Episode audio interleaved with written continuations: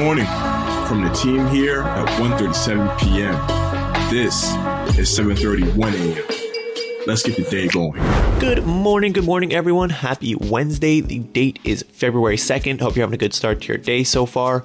Got to start on kind of a sad one today, but I feel like for me personally, this was one of the celebrity passings that hit me the hardest. It's one that I still remember so vividly where I was when it happened.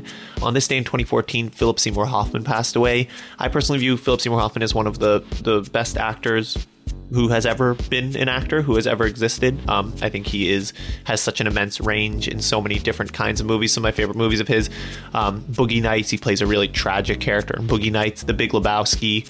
Uh, he's such a funny one of his funniest roles in The Big Lebowski. He's also been so great in so many comedy movies, and then some really stark, dramatic roles like The Master um, and some of his other work with Paul Thomas Anderson. I think he's one of the most dynamic actors we ever had, and I, I, I watch his movies all the time and miss him every day. So keep his family in your thoughts thoughts today. And with that, we can hop into the news of the day. JL, what is going on in the sports world? A lot to talk about. Sports. Yeah, Charlie, like this is good news and I guess a little bit of controversy as well because of course in the WNBA we're always looking towards advancement. So many came last year during the 25th season. We've already had a lot of major announcements with the 26th season, i.e. this is going to be the longest season ever for the WNBA. And of course, Becky Hammon's coaching announcement or signing rather was a pretty big deal and it still is a pretty big deal. But she was going to be offered $1 million that was announced today as a part of her new coaching deal with the aces and it's also causing a little bit of controversy. Of course it's the first time in WNBA history that this has ever happened but it's also highlighting some of the problems that the WNBA still has. It's also a world where players are paying to upgrade their own flights being stuck at airports during a global pandemic, and plenty, plenty more.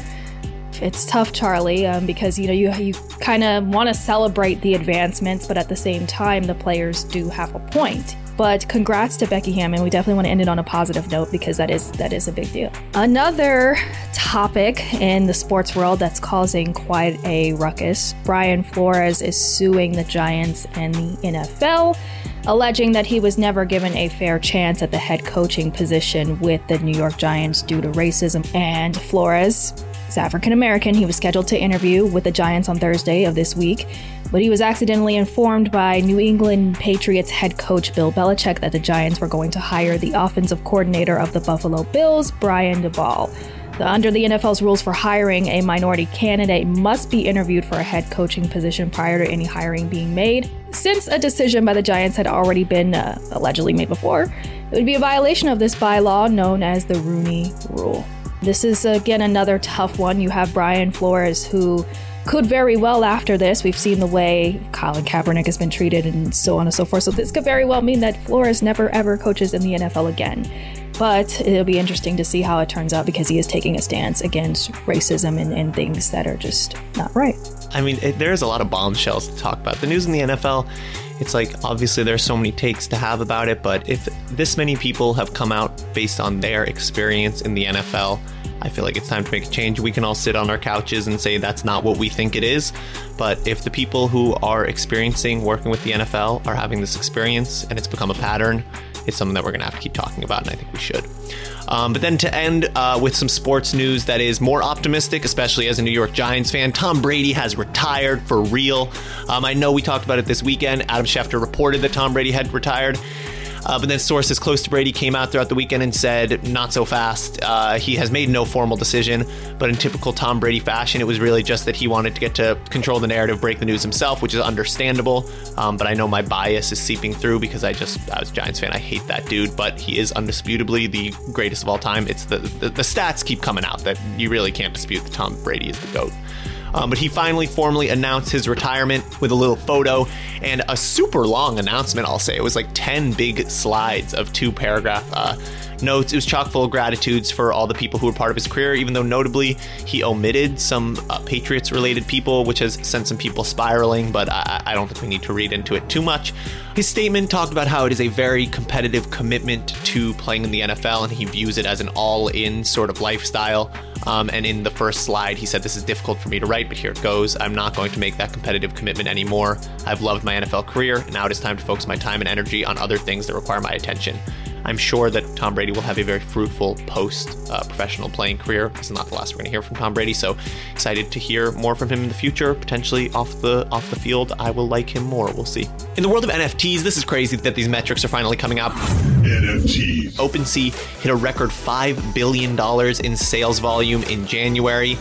Um, this is despite the fact that other platforms are coming forth. LooksRare. There's a bunch of other platforms that are trying to eat away at OpenSea's share, but nonetheless, OpenSea boasted its highest sales volume of all time last month uh, between Ethereum and Polygon combined, breaking the platform's previous record of 3.4 billion, which was August of 2021. In August of 2021, people referred to as the summer of NFTs. It was kind of the era where it was the, seemed to be the most explosive the market could ever be. Um, but Dune Analytics showed that the marketplace saw 4.95 billion in sales volumes last month on Ethereum, plus 79 million on Polygon, bringing the total over the five capital B billion mark. OpenSea also had its biggest single day of Ethereum sales ever on the 31st with 233 million worth of trading.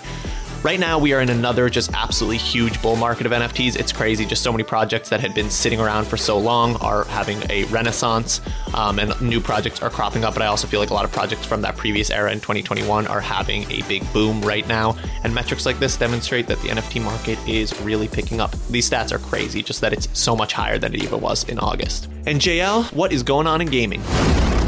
Gaming. Thank you, Charlie, for that NFT update. And shout out to Elton for hooking us up with the gaming updates, even when he is not here doing an amazing job hosting or co hosting 7:31 a.m. So, this is what we have.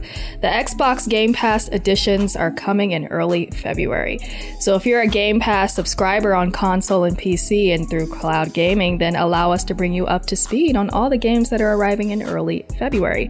The biggest game leading the pack is Crossfire X which is a first person shooting experience that comes to Game Pass on February 10th. The single player campaign will be available to subscribers on launch day, so you can hop right into the private military conflict between the Global Risk Unit and the Blacklist Mercenary Group. Then, on February 3rd, the games Contrast, Dreamscaper, and Telling Lies will drop on Game Pass. Then on February 10th, Besiege, Edge of Eternity, Skul the Hero Slayer, and The Last Kids on Earth, as well as the Staff of Doom, will join Crossfire X on the subscription service. And finally, Valentine's Day marks the arrival of Ark Ultimate Survivor Edition and Infernax on Game Pass. So, gamers have got a lot to look forward to in the month of February. And that is it for today's episode. For more detail on these stories and more, head over to 137pm.com or follow us on our social media platforms. We will be back tomorrow. As always, remember to stay curious.